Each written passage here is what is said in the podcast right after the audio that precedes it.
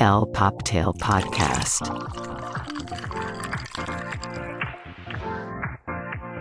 Hola y bienvenidos al Poptail Podcast, el fabuloso podcast donde hablamos de todo y de nada, pero nos encanta hablar de pop culture, fashion y nunca falta el chismecito.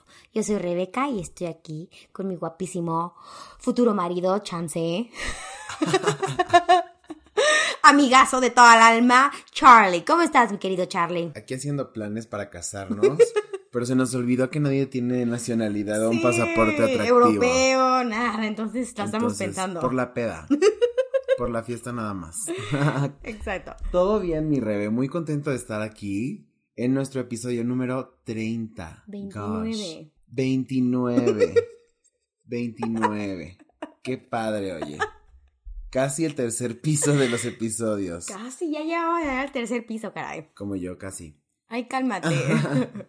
Pero todo muy cool. La verdad es que, pues tenemos mucho chisme, ¿no? Sí, nos vamos a ir rapidito porque tenemos una gran sorpresa. Sí, quédense al final del programa y tenemos una sorpresa muy especial. Increíble. Entonces, bueno, entrando al chismecito ya, Duro y directo. duro y directo.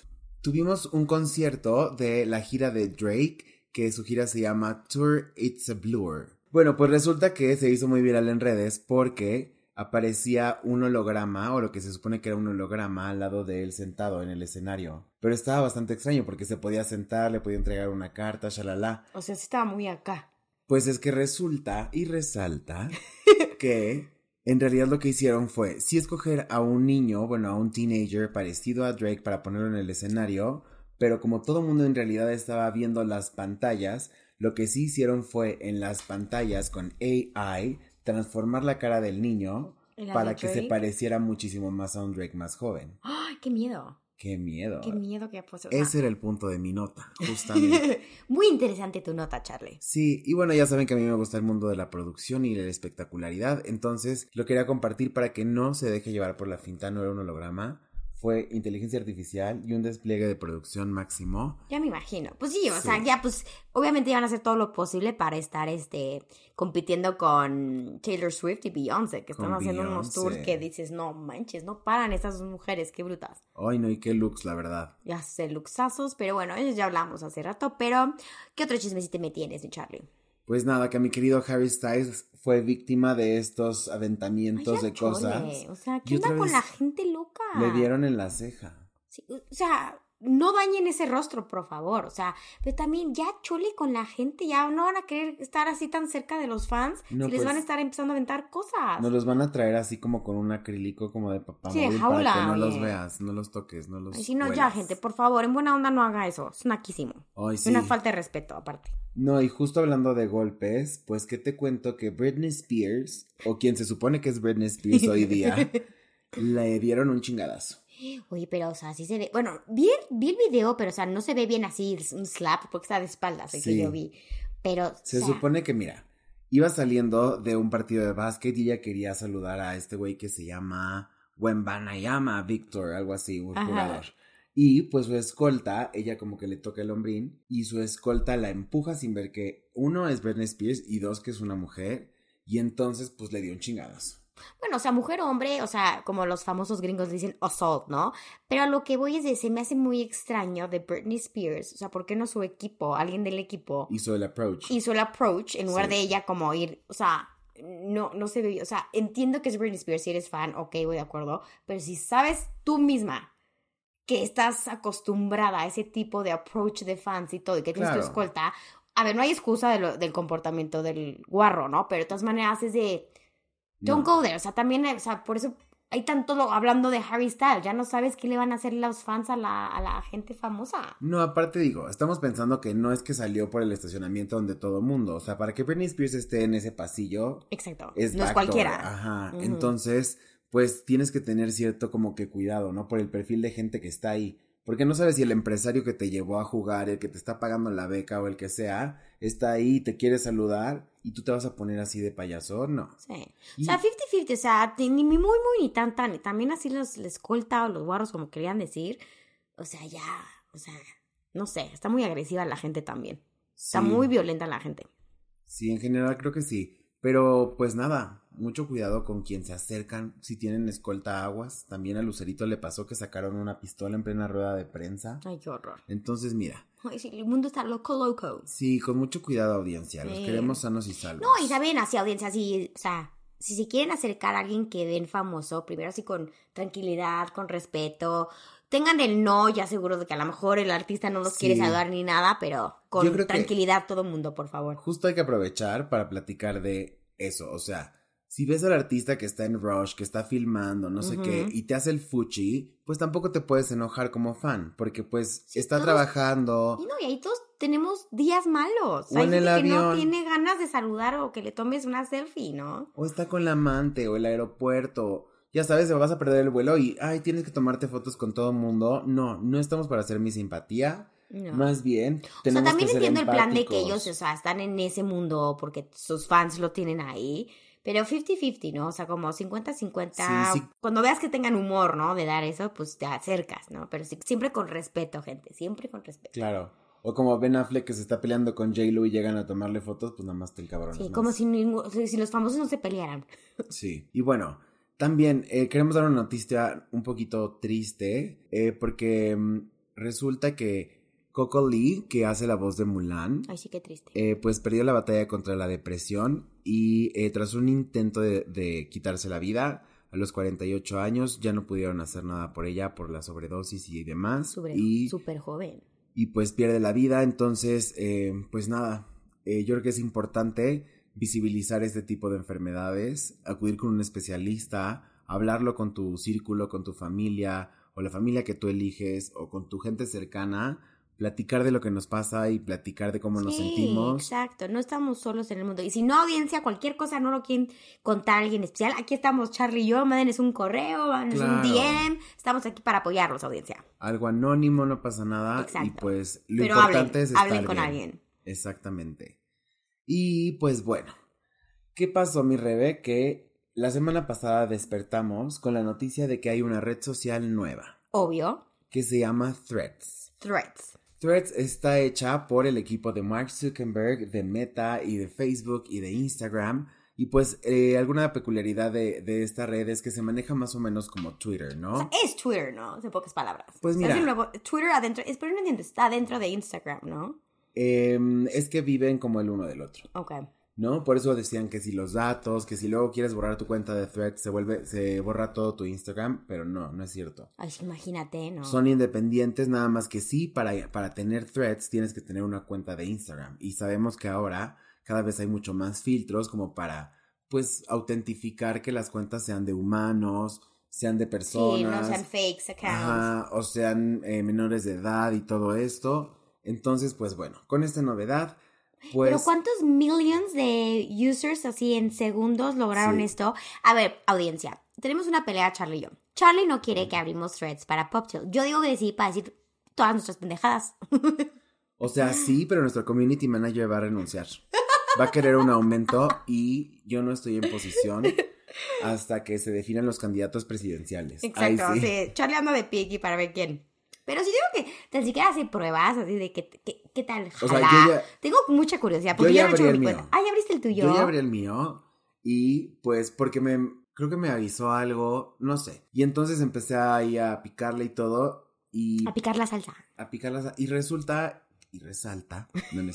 Nos van a, nos van a demandar, Charlie. Estoy abusando de este recurso de resulta y resalta. Pero se puede compartir más de 500 caracteres, cosa que Twitter nos limitaba, ¿no? Puedes compartir videos, puedes compartir fotos y links. Pero, O sea, digamos que es un TikTok, Instagram, Twitter en uno. Ajá, pero por ejemplo, aquí no hay DMs. O sea, aquí todo lo que respondas es visible para todos. Los likes son visibles para todos. Mensajes, puedes hacer, eh, o sea, Es puedes que hacer no un mensaje. reply. de- puedes hacer un reply, un repost con tus ideas de thread. Iba a decir un tweet. Ay, qué Ay, confusión. sí, al todo conté. Entonces, Es que threads es como hilos. hilo, Ajá. Entonces, pues el chiste es eso, ¿no? Como abrir como conversaciones de y ver la interacción. Que ojo, o sea, muchas marcas todavía no se atreven a usarlo, hay quienes ya lo hicieron y lo están haciendo bastante bien.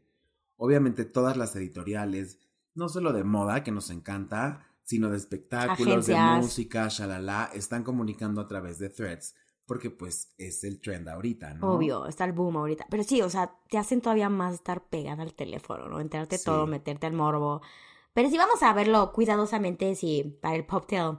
A Que- ver si... A ver si, si nos gusta o no, pero aquí les diremos en vivo y en directo todo, chicos, audiencia. Sí, nuestro Instagram seguramente vamos a estar comunicando nuestra cuenta de threads.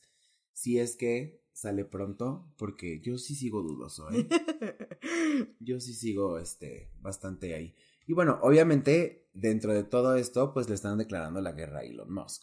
Pues ya Elon Musk amenazó con demandar a Zuckerberg. Ay, se traen una pelea estos dos ridículos. Ay, o sea, ¿cuánta pelea semana? váyanos, o sea, les necesitan ir al kinder a tener un timeout los dos, ya. Sí, Ya no tienen nada que hacer con tantos millones. sí, están aburridos. Como, pasen, como. Ricardo Salinas, que ya está aburrido y tuitea pendejadas, pero bueno. Y hay que tener hablando- hobbies, gente, hay que tener hobbies. Justo hablando de peleas, Rebe, quiero que nos platiques qué está pasando con el drama de los hermanos detrás de Betamax. Pues digamos que no es drama, drama, pero de verdad les recomiendo mucho, si son fan como yo de leer artículos de todo, pero obviamente más de moda. Está la, fashion writer, así la más fregona del New York Times, esta Vanessa Friedman, sacó un artículo de los hermanitos. Estos hermanitos son Dema y Gruma. Perdón, sus nombres son muy complicados de pronunciar. Pero ellos son los que crearon Betemans, una gran marca pero después Denma se fue, lo dejó al hermanito porque se fue obviamente como director creativo a Valenciaga y dejó al hermanito. Y el hermanito como que toda la terapia que tenía encima lo echó en el artículo diciendo ya es mi turno, ahora me toca, soy el niño chiquito, soy más fregón, soy más, o sea, Sí. como que, o sea, sí los dos son muy talentosos, pero como que el hermanito echó ahí en el artículo la terapia de Sí. bastantes añitos, así como que Sí nos soy llamó- mejor que mi hermano. Es que nos llamó la atención que hace un comentario que dice, bueno, si bien tenemos trayectorias distintas y mi hermano ha logrado cosas, yo creo que para mi corta edad he logrado mucho más que él. Entonces, fuera de Sí, toda esta mamonería, ¿qué pensamos? O sea, ¿qué es lo correcto para la marca? Pues no sé, o sea, obviamente nunca hay mal publicidad, obviamente estamos hablando de este artículo, estamos hablando de los hermanos, estamos hablando de Vetemans, pero si está, yo creo que todo nivel de hermanos siempre hay algo de competencia, Sí, pero puede ser sana o puede ser muy tóxica. muy tóxica, entonces esa línea es muy delgada que hay veces así de cómo estuvieron educados los papás, o sea, el involvement, pero o sea, competencia es sano como en todo en esta vida, ¿no? Pero ya echarle así en el New York Times a tu hermano, o sea, Sí. y después de todavía que se está apenas se está recuperando de todo lo que pasó de Valenciaga, de con Denma, o sea, no sé. Ay, no, pues ve Gucci cómo se desarmó por, también por un, por un pleito familiar. Ay, ya sé. Bueno, ahí acabó hasta muerte, así que no, no de- qué Pero bueno, complicado. Aquí ya ven, la audiencia, aquí tienen todos los chismes en vivo y en directo. Pero sí, pero ¿sabes que Estoy muy contenta de Ralph Lauren que va a regresar a Fashion Week. ¡Wow, wow, wow! Hace mucho no estaba. La verdad me dio mucha felicidad este anuncio, porque la verdad no es que sea fan de Ralph Lauren, la verdad no es. Es muy American, ¿no? Mucho ahí de jugar polo, así de los Hamptons, ¿no, Charlie? Pero siempre he hecho eh, ropa espectacular y la verdad veremos cómo regresa al mundo del Fashion Week. Sí, que no sé si queremos ver clásicos o queremos ver algo un poquito con más de propuesta. ¿Sabes qué odié de Ralph Lauren? ¿Qué? Bueno, que era polo, cuando hizo enorme el caballo. Ah, sí. Ay, se me hacía tan naco. Ay, sí, sí, sí. Eso sí se me hizo pésimo. Ay, no, y veías a la gente en los antros así con Y, el... y les fascinaba, era como, oh, me creo súper junior acá. No, sweetie, te ves espantoso. Sí, less is more, remember. y bueno, también otros que se lucieron en la moda este fin de semana fue en Wimbledon. Ay, ya sé, ya saben que yo sí soy, o sea, me encantaban ciertos deportes y este, la verdad, está, están buenos los chismes en la, en la sección de sports, audiencia. Por ejemplo, en Wimbledon, o sea, ¿quién no va? ¿Quién no está yendo a Wimbledon? Y me encanta ahí que hay protocolo, bueno, no digamos protocolo exigente, Pero tanto como etiqueta. para lo, exacto, hay cierta etiqueta para ir vestido bien, pero me encanta así que Wimbledon y es como como un red carpet para ver a los famosos, o sea, desde Florence Pugh, nuestra querida madrina Anna Winter, o sea, Hermana. la creme de la creme la ven en Wimbledon. Y aparte así, como soy fan de tenis, cada vez que lo veo ay, me dan unas ganas de volver a regresar a jugar, pero bueno, eso es Wimbledon. También, ¿qué onda otra vez en Inglaterra con el- la Fórmula 1? ¿Qué tal mi papito Brad Pitt que estaba ahí filmando? Ay, papi chulo. Aprovechando ya la fiestita y La que fiestita. se ve bastante bien, ¿eh? Sí, que como cada vez como que la Fórmula 1 está o sea, no ahuyentando, jalando así como más este, famosos para que vaya la gente, ¿no? Sí, pues es que es, ya sabemos que es un círculo bastante privilegiado, que no es un, un Nada evento barato. a que cualquiera puede entrar, entonces pues obviamente artistas, Creme celebridades se empiezan a perfilar. No, pero aparte lo que me encanta fue que nuestro querido Lewis Hamilton nos está dando siempre moda. Hasta con su perro. No, no, no. Es que los dos caminando ahí en el dog. Ay, no, wow. Nos da moda, nos da drama, nos da lo que nos gusta, ¿no, Sí. Que a ver si se anda con Shakira, oye. Pues no supuestamente habían dicho que sí. Yo digo que no. Ay, no sé, él está muy chavito, ¿no? Ah, ¿Y? Bueno, Pero, ah, no, pero lo último de en sports, lo que quiero estar muy emocionada porque soy súper fan de la, de la NFL, va a salir una serie de los quarterbacks. Sale esta semana, audiencia, entonces espérense para mi review la próxima semana, a ver qué tal está. En Netflix. En Netflix, correcto. Sí, porque ves que ya sacaron lo de tenis, eh, bici, pues ya vieron que hay negocio, entonces yo creo que van a hacer algo parecido ahora con, los, con el americano. Pues mira, me gusta bien porque me gustan esas que son como medio documentales. Reality, ¿no? Ajá. Veamos Está de qué cool. se trata. Y bueno, también vimos el trailer de la nueva película de Timothy Chalamet que se llama Wonka. Ay, ya sé. Y justamente nos platica como un poquito la historia de cómo Willy Wonka llegó a ser este gran chocolatero. Eh, y bueno, la verdad es que se ve muy divertido. Y tenemos la participación como un palumpa de Hugh Grant. Ya sé, se- me encantó esa, Está- ese corte, pero la verdad, o sea, yo sí tengo mucha nostalgia porque yo crecí con esta película y quiero ver, porque Timothy lo, lo hace muy bien. Entonces, Sí. como saber de cómo se hizo Willy Wonka va a estar muy padre. Y se ve Sí. muy bien. Sí. Ojalá siga así. No sé, nada más el trailer, lo cool. Claro, no, y viene de los productores de Harry Potter. sí, o sea, va a ser una mega producción. Ajá, entonces creo que eso es bueno, ¿no? Se ve bien el trailer, platíquenos si les gusta y seguramente aquí vamos a estar platicando más a detalle Obvio. de Wonka la película.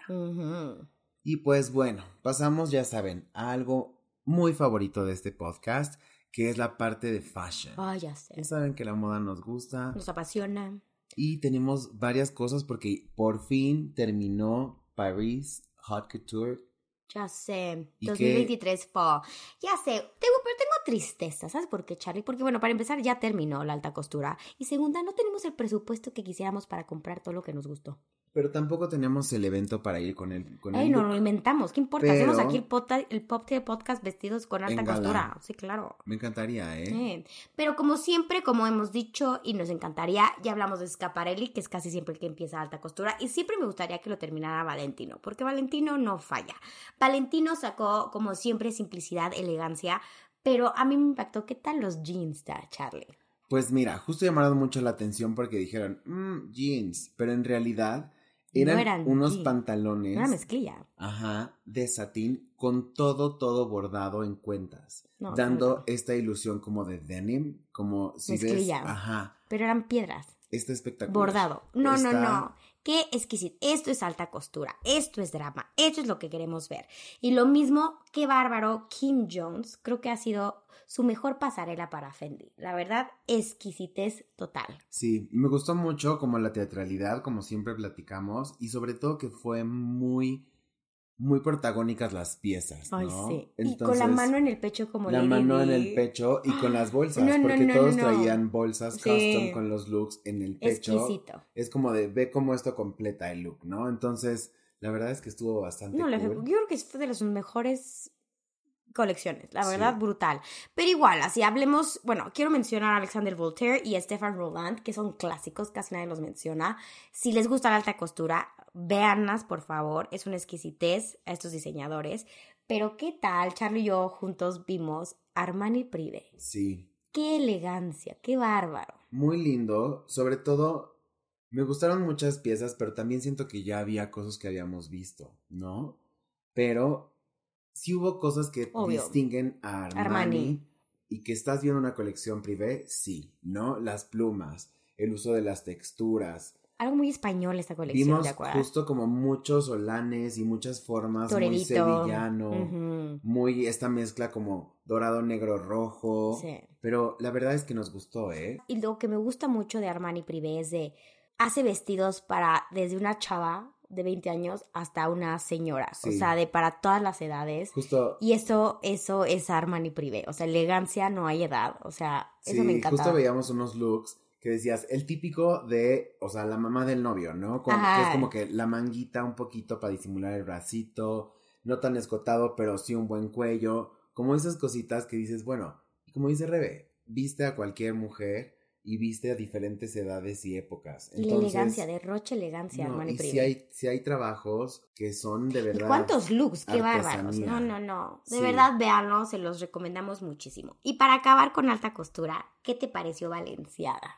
Ay, pues No, mira, la verdad no estamos durmiendo con la música, ¿va, Charlie? Sí, no nos gustó la música. El venue estaba como extraño porque era como un departamento vacío. siempre lo hacen ahí, es la casa. Sí, pero estaba acomodado como raro. Todo cubierto en telas blancas. Yo no encontraba a Anna Winter hasta que me dijo Charlie, ¡la Ajá. temporada! Anna Wintour se quería ir desde que llegó. Sí. Yo, o sea, le veías la cara que estaba en el front row y dices, bueno. Porque la verdad que digas espectacular no estuvo. Solo nos encantó el como del Army, el, arma, el, el- Sí. como de Joan of Arc, Juana de Arco. Exacto, nos gustó ese que es como un look todo metálico de una falda que incluso seguramente ya vieron en redes. y es que ni se podía mover la modelo. Exacto, que pesaba muchos, muchos eh, kilos, pero eh, de lo demás, pues vimos el oversize, vimos sombreras, vimos las botas picudas. Yo no sabía si estábamos en, en Paris o estábamos en Culiacán. ahí. Pero ¿sabes? creo que, lo que, nos, Estaba los que nos encantó fueron los lentes, ¿te acuerdas? De la Ah, audiencia, sí. aparte. Sí, sí, sí. Y también cachamos ahí a unos cuantos extras que tenían, ¿verdad? Que te rellenaron asientos. Aquí no, ¿quién dice? Y la facha, no, hablemos de los que se llevaron las Birkenstock.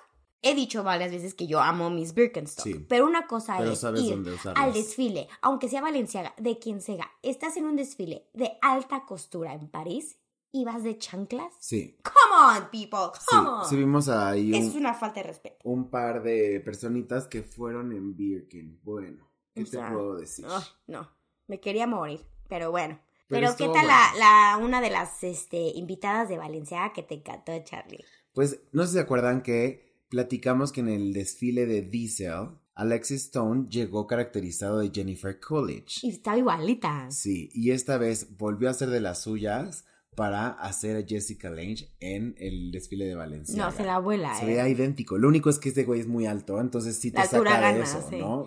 Pero qué, Pero- qué bruto, el maquillaje, el peinado, la cañón. ropa, no, está cañón. Pero es muy Sí. divertido, véanlo. Sí, lo hace increíble.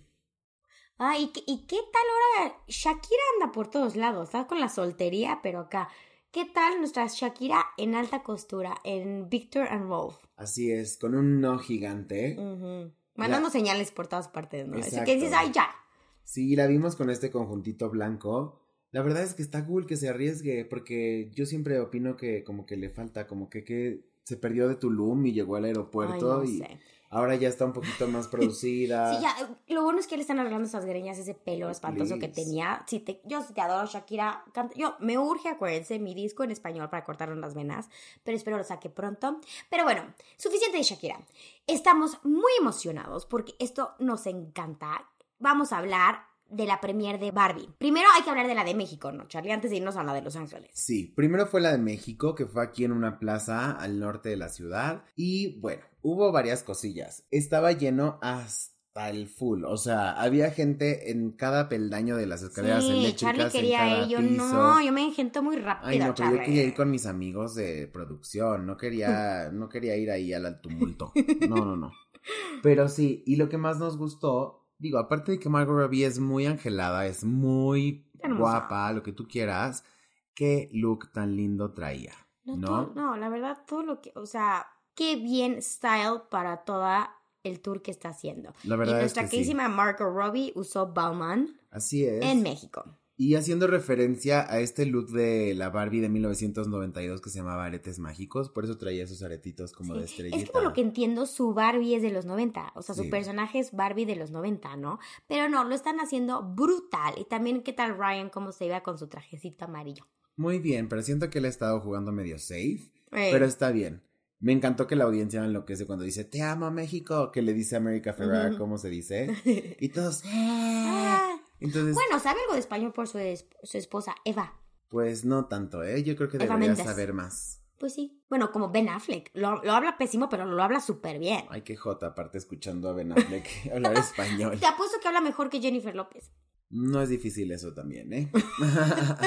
Pero bueno, eso pasó aquí en México. Luego, el fin de semana vimos la premier Ay, de eh, Barbie en Los Ángeles. Y lo hice mal. ¿Te acuerdas que yo juré que iba a ser así un rosa de alta costura? Pero me encantó que Margot Robbie usó negro. Sí. Un strapless divino, pero nada más y nada menos de Scaparelli. ¿Qué Así tal? es. Y haciendo obviamente referencia a esta Barbie que trae este vestido como en corte de sirena, negro. Con lo de los rositas sí. abajo. Ay, no, no, no. Lo hizo no. súper, súper La bien. cola de caballo igualita que Barbie. No, Me es que encantó, todo. porque aparte, cuando le toman ciertas fotos como en el press wall, se pone de perfil Está y atrás es el logo de Barbie. O sea, la sombra de ella es el logo de Barbie, el No perfil con la cola. Está mind blowing. eh, de verdad, creo que todo mundo queremos el presupuesto que le dieron a Barbie Sí. para todo el marketing, todo el press tour, todos los outfits, o sea, y bien ejecutado, Sí. al último detalle, todo. No, y la verdad es que si bien Barbie no estaba tan de moda, Mattel junto con la casa productora, junto con Greta Gerwig, junto con todo el mundo está trayendo una marca a un boom blockbuster hollywoodense. Yo ya quiero sea, mi Barbie, que se parezca a mí, Charlie.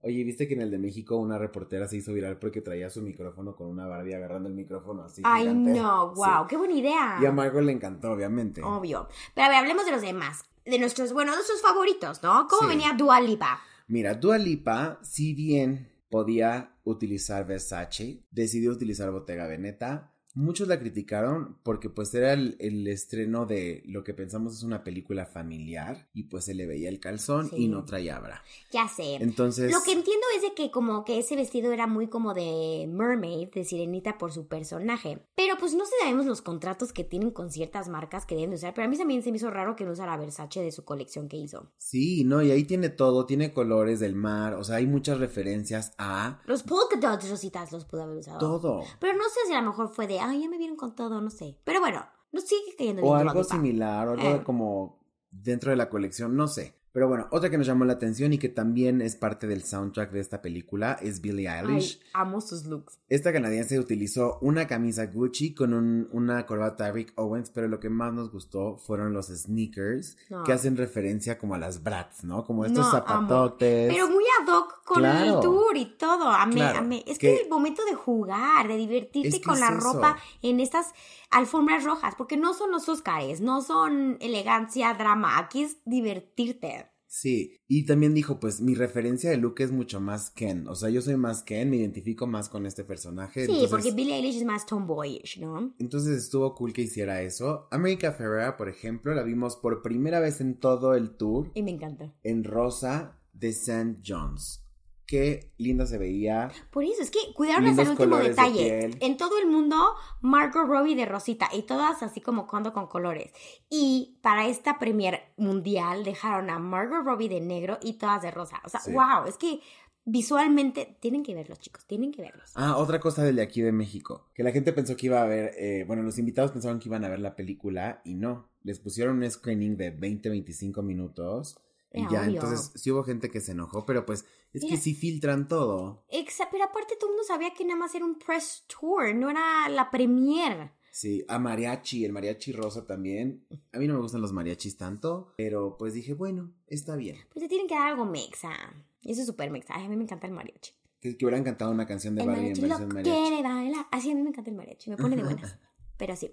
¿Y qué tal nuestra Greta, la directora de la película en Valentino? Ella- Pink Valentino. Ella usó un rosa valentino tan icónico en este traje. La verdad es que me gustó bastante, aunque la siento un poquito saturada como de, de la parte de la cara, Ay, me cuello. encanta eso. Pero mm, está bien, no exageró con como accesorios. Sí, porque tienes que estar algo que también ella no es una mujer fashionista. Acuérdense que a veces algunos nada más así les dicen, ay, ponte esto, ¿no? Porque no son así de, ah, comodidad. Se vio que estaba cómoda y contenta. A mí me encantó su, su traje de Valentino. Claro.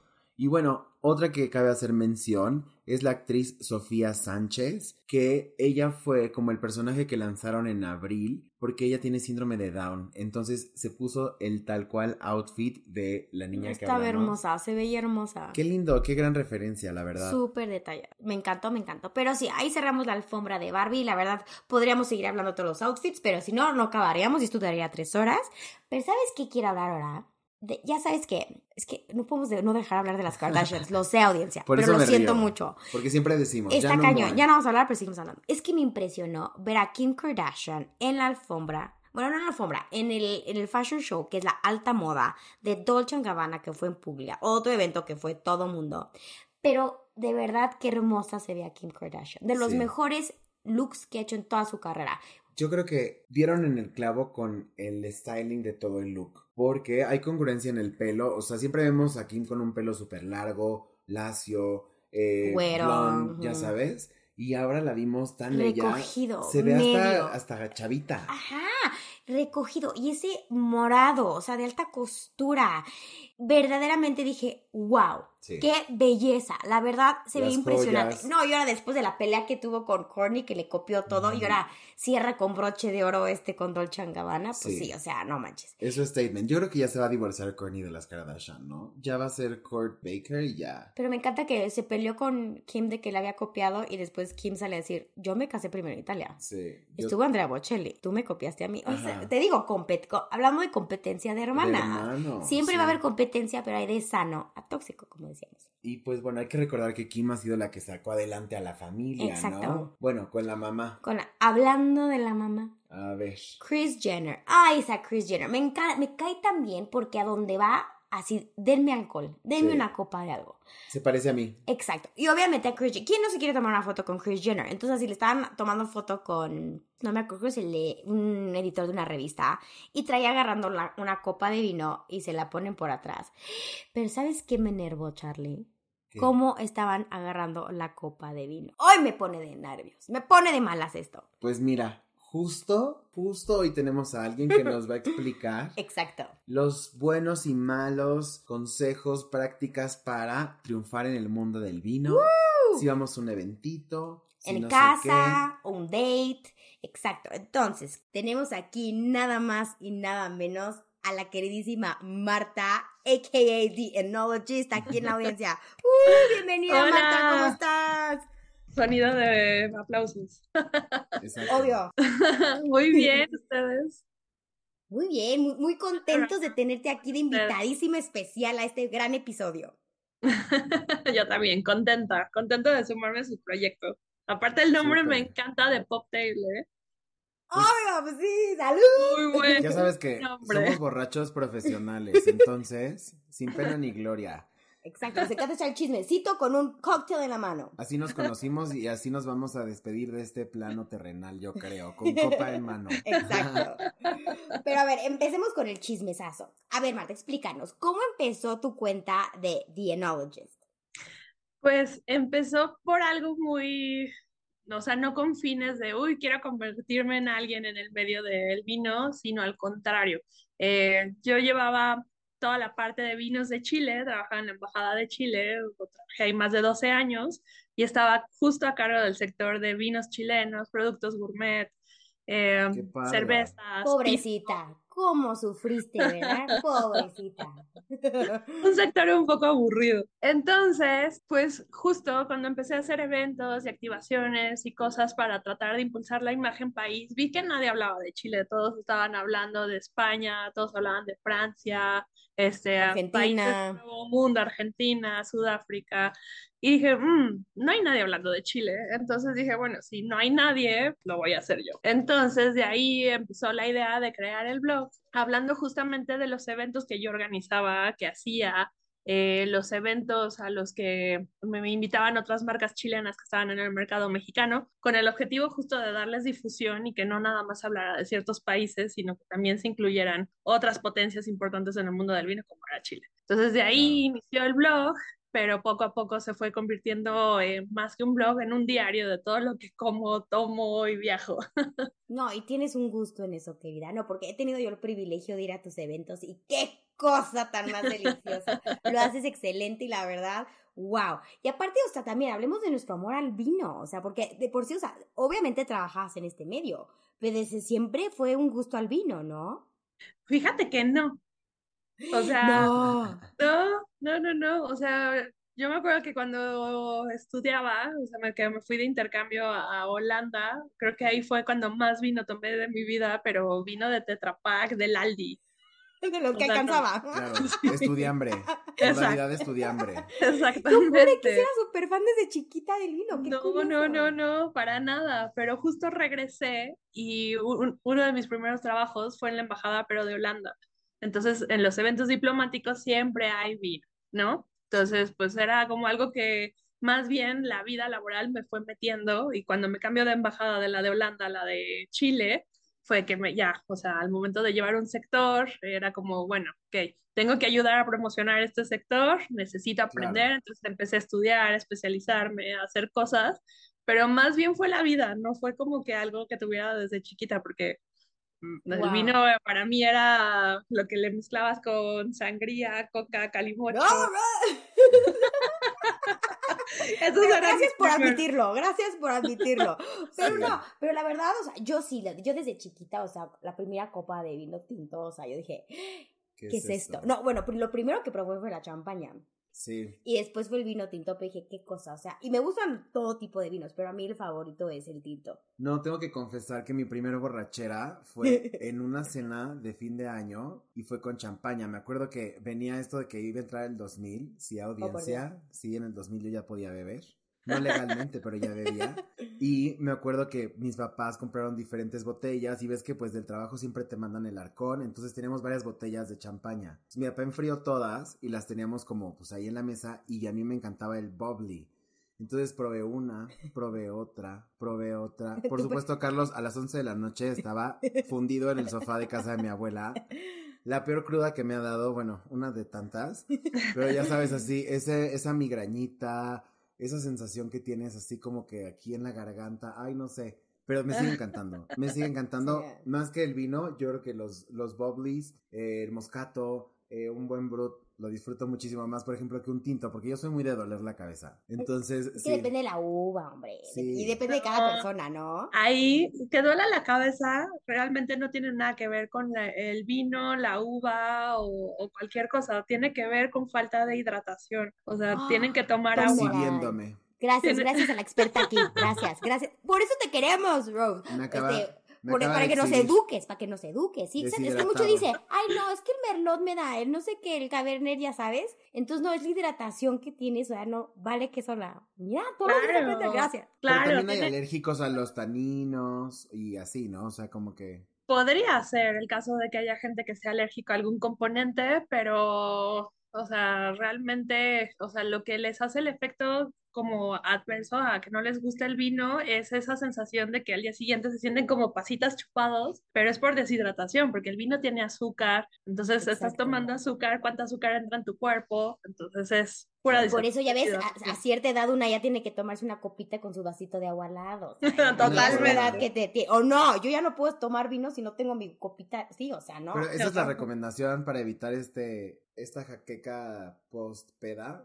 Exacto, sí, siempre un tomar agua. con agua. Entonces a lo mejor la gente cuando dice, ay, no, es que el merlón me da crudo, me duele la cabeza, es porque seguro esa, ese día si no tomaste nada de agua y te acuerdas de lo que tomaste, entonces por eso te sentiste fatal. Claro. Ah, mira, gracias por educarnos, Marta, gracias.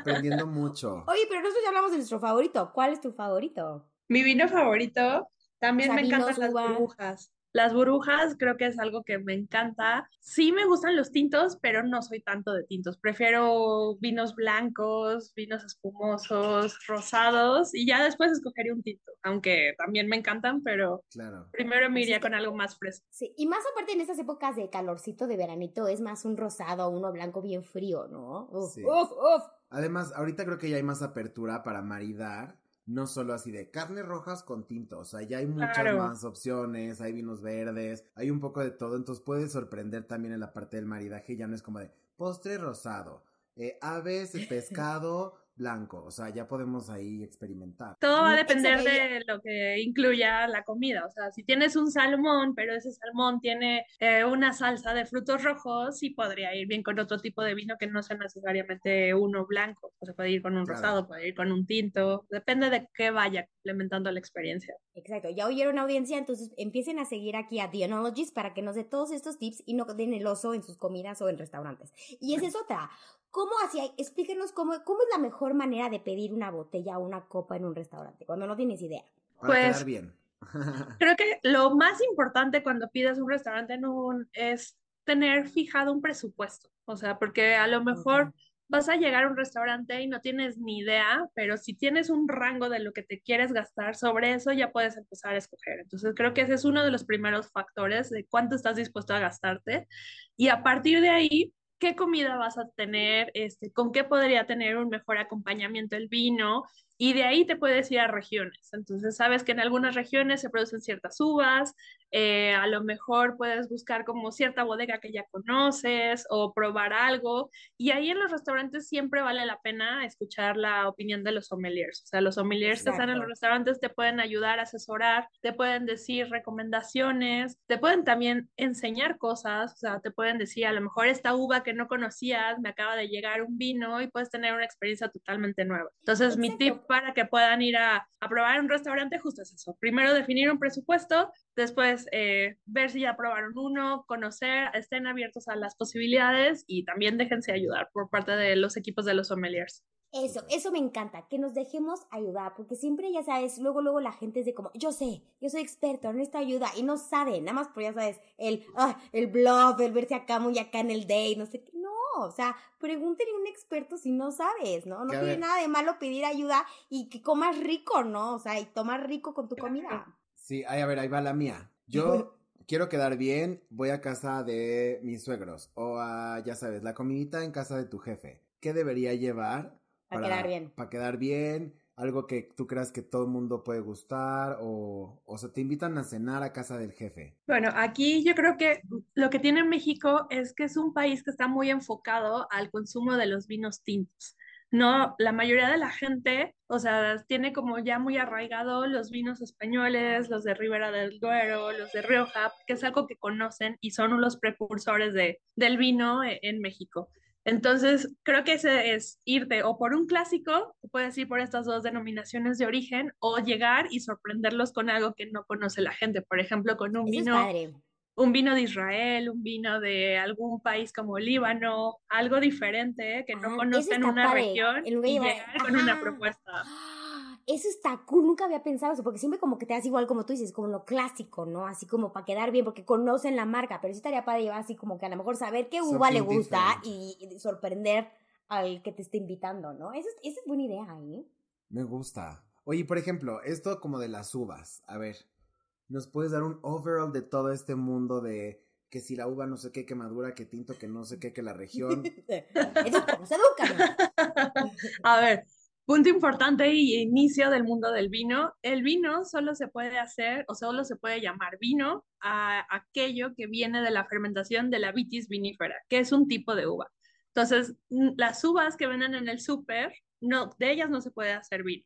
Entonces, es un tipo de uva y de esa, eh, de esa uva, que es la vitis, vienen distintas variedades. Entonces, ahí se han desarrollado por distintas regiones del mundo. En algunas tienes el Cabernet Sauvignon, como en Francia, el Merlot, el Sauvignon Blanc, pero también tienes otras regiones con otras variedades. Por ejemplo, en Nuevo Mundo vas a encontrar el Syrah, el Carmener, que, que por cierto es una historia bastante interesante. ¿La conocen la historia del Carmener? No, ¿cuál? A ver. Cuéntanos.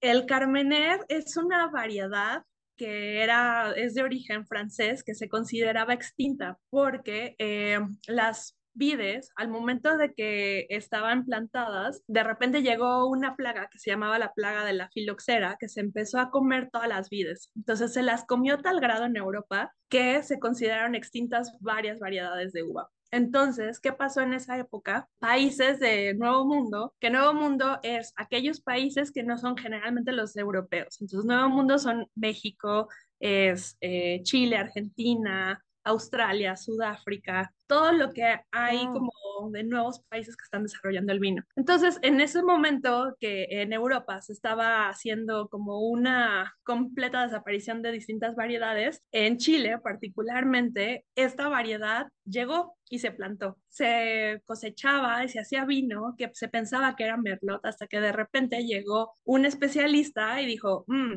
esto que están ustedes embotellando como merlot no es merlot, se llama carmener y es una variedad que se consideraba extinta por esta plaga de la filoxera.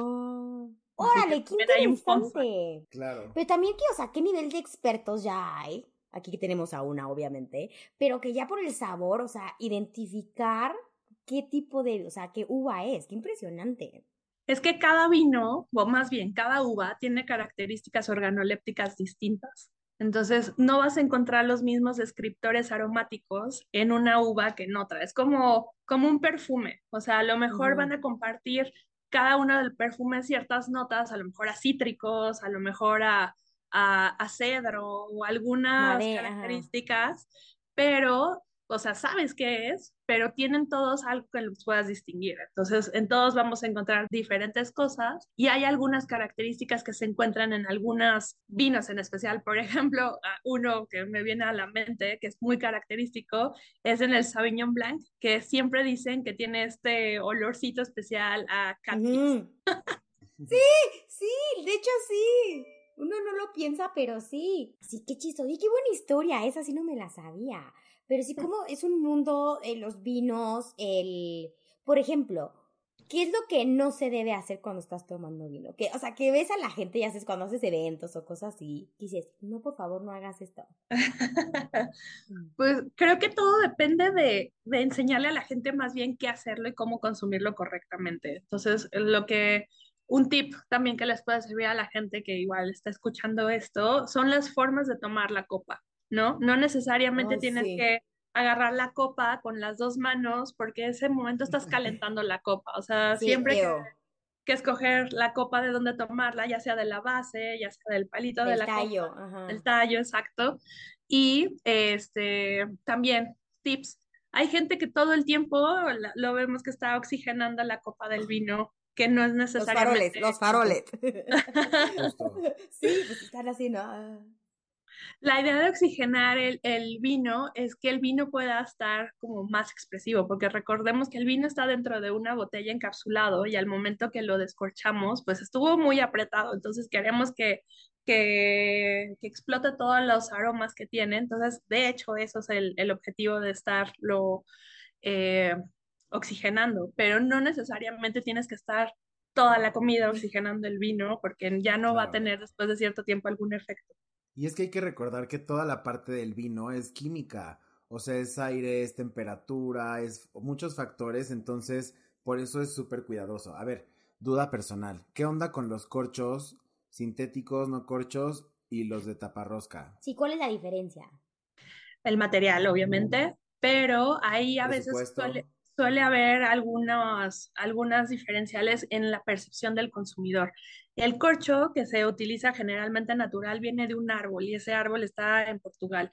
Entonces, imagínense sacar toda la corteza del árbol para poder sacar los corchos. Entonces, obviamente hay momentos que la naturaleza ya no va a dar. También por eso se han desarrollado corchos eh, sintéticos y la evolución también de las de todas las formas de tapar una botella de vino nos han llevado a los screw caps o las taparroscas, que generalmente en la cultura del vino se puede llegar a asociar de que si es una taparrosca no necesariamente es el vino más de lujo o algo como que un vino que sea más especial, no, o sea, es un vino que está perfecto, está súper bien para consumirse, solamente que son vinos que son para consumo pronto. Generalmente los vinos blancos que no tienen un nivel de guarda suficiente después porque no pasan por como muchos de los vinos tintos que se pueden guardar un poquito más de años, están hechos para el consumo inmediato. Entonces no necesariamente significa que tener un corcho de, natural sea mejor que tener un screw cap. Ok, y eso es, y eso es otra, otra, pregunta muy interesante, porque también creo que como tú dices, el vino blanco es de consumo rápido casi igual que el rosado. El que sí puedes tenerlo más tiempo con tu corchito guardado es el tinto, ¿correcto? Exactamente, sí, porque igual el, el, tinto pasa por tiempo en barrica, entonces está con otro proceso diferente de vinificación que los blancos y los rosados y pueden llegar a tener un tiempo más de guarda, pero Ojo, que también depende mucho de las condiciones en cómo guardas tu vino. Este siempre debe de estar colocado de una forma horizontal, hay que tratar de evitar que no le dé mucho el sol, porque ¿qué pasa? Que tienes tú tu vino y es un tinto y, y tienes, sabes que es un vino que se puede llegar a guardar muchos años, pero lo almacenas en una forma, en un formato vertical y lo tienes, tienes una cava al lado de la estufa, ¿no? Entonces, eh, estás calentando el vino. Qué oso si lo tienen ahí, ¿eh? o sea, chicas, si van a un departamento de un galán y le ven ahí los vinos, huyan. Red, flag. Red flag. Sí, no, qué oso. Sí, entonces ya ni al caso guardar la botella de la graduación de secundaria para después abrirla porque pues lo estás haciendo mal. Entonces, mejor un vinito fresco. Por ejemplo, ¿qué pasa con el tema del budget? Exacto. El precio hacia el vino, no. ¿Cómo quedar bien con el tema de la añada, no? O sea, ¿qué tan relevante es eso? Es que sí hay, o sea, como hay buenos vinos baratos, hay buenos vinos caros, ¿no? O sea. Creo que todo depende de cómo entendamos la producción del vino y todo lo que hay detrás. Entonces, por ejemplo, podemos ver un vino que en precio lo vemos en Anaquel bastante caro, pero no sabemos que a lo mejor ese vino fue completamente cosechado a mano, ¿no? Una cosecha manual en el tema de la vendimia. Todo fue natural, no hubo tema de que se invirtió en fertilizantes, a lo mejor el tema de agua no hubo agua, a lo mejor tienen unas prácticas holísticas, por ejemplo, hay, hay bodegas que tienen un concepto holístico, este, en ellas para todo lo que es la producción del vino. Hay otras que es más industrial, hay unas que son gigantescas que pueden minimizar costos, hay otras que son muy pequeñitas y que a lo mejor ni siquiera tienen cómo embotellar el vino y tienen que subarrendar. Entonces, realmente el vino no puede ser calificado por su precio igual a calidad. O sea, no puedes hacer eso. Simplemente eso lo vas a analizar ya que lo pruebes y ya que veas que es un vino que tiene cierta calidad, ciertas características y siempre conocer lo que hay detrás de una marca es súper importante. Totalmente, y aparte siento que también el vino es como el arte, ¿no? No cualquiera le va a gustar ese tipo de vino que, o sea, esta vale un chorro de dinero o vale 100 pesos en el súper, ¿no? Cada quien tiene su gusto. Porque muchos dicen, ay, no, yo soy conocedor. Bueno, sé de todo, ¿no? Los expertos. Pero pues todo el mundo tiene su gusto, ¿no? Que también, estoy seguro que vas a una cata o algo y Marta no está así de, ay, claro, porque la, o sea, no. Y hay gente que le encanta ser, perdonando mi francés, mamador. ¿Ya Ah, sí, claro. Y creo que ese es mundial, ¿no, Marta? O sea, es mundial. O sea, no nos es como en México. Todo el mundo ahí está el mamador del vino, ¿no? A mí me choca que llegan al restaurante y te dan así, señor, para que vea la botella. O sea, que vuelas y que yo no sé nada, déselo a ella. O sea, yo iba a pedir un Aperol.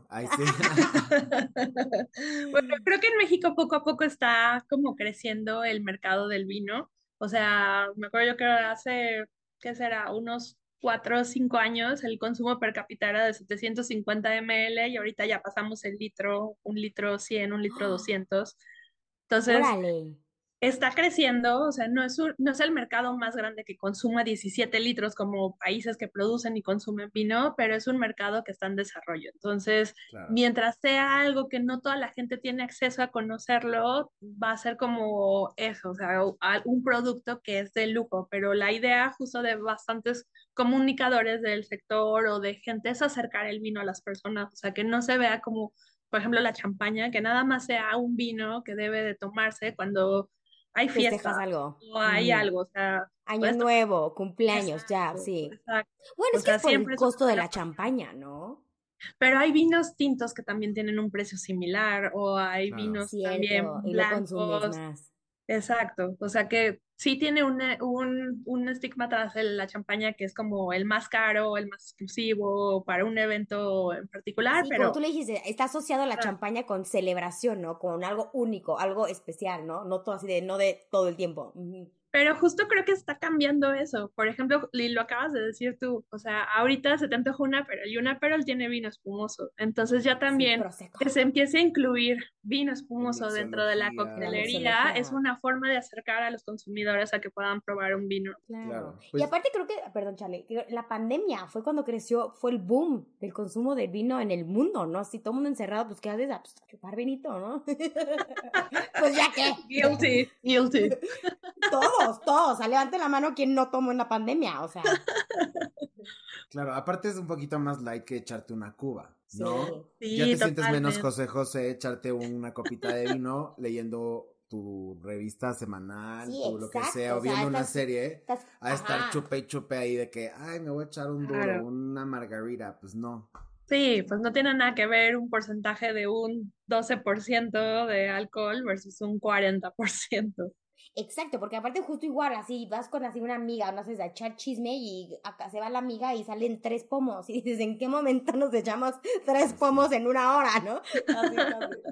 Ah, pero es rico, obviamente audiencia, o sea, no estamos aquí apoyando que sean alcohólicos, pero disfruten una copita de vino. No, y con una cena rica, una buena Sí, plática. Ay, sí, sabrosa. Si les gusta el tabaco y esas cosas, también hay experiencias muy alrededor de que creo que pues está padre, ¿no? Como siempre decimos, creo que hay público para todo. Balance. Entonces, Marta, quiero que me platiques cómo es la experiencia de ir a una cata, por qué tenemos que ir a una cata contigo. Ay, sí. No, Esperamos aparte. próximamente invitación, un live del Pop Head en una cata de Marta. Seguro, ¿eh? Lo podemos armar sin ningún problema.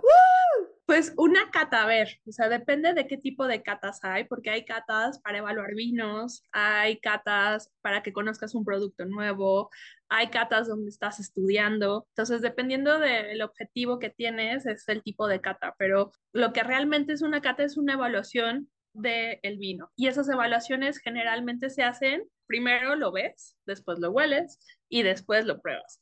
Entonces siempre van a ser primero esos Visual, pasos y en vista qué es lo que buscas, bueno, que sea un vino limpio, que sea brillante, que tenga ciertas características, pero no necesariamente si es un vino que está opaco es que sea malo. Por ejemplo, los vinos naturales no tienen un proceso de filtración, que es donde Sí. se hace Sí. que el vino ya tenga otro proceso y no necesariamente significa que sea un vino malo, simplemente es otro tipo de vino. Este, en nariz que encuentras, bueno, en una cata, vas a, a desfragmentar lo que encuentras en una copa. Entonces puedes analizar primero, por ejemplo, categorías, frutos. ¿Qué tipo de frutos encuentras en el vino? Pueden ser frutos rojos, frutos negros. Ya que encontraste esos frutos, ¿cómo están esos frutos? ¿Están maduros o no? Porque hay veces que olemos una copa de vino y nos huele a una mermelada o algo como muy.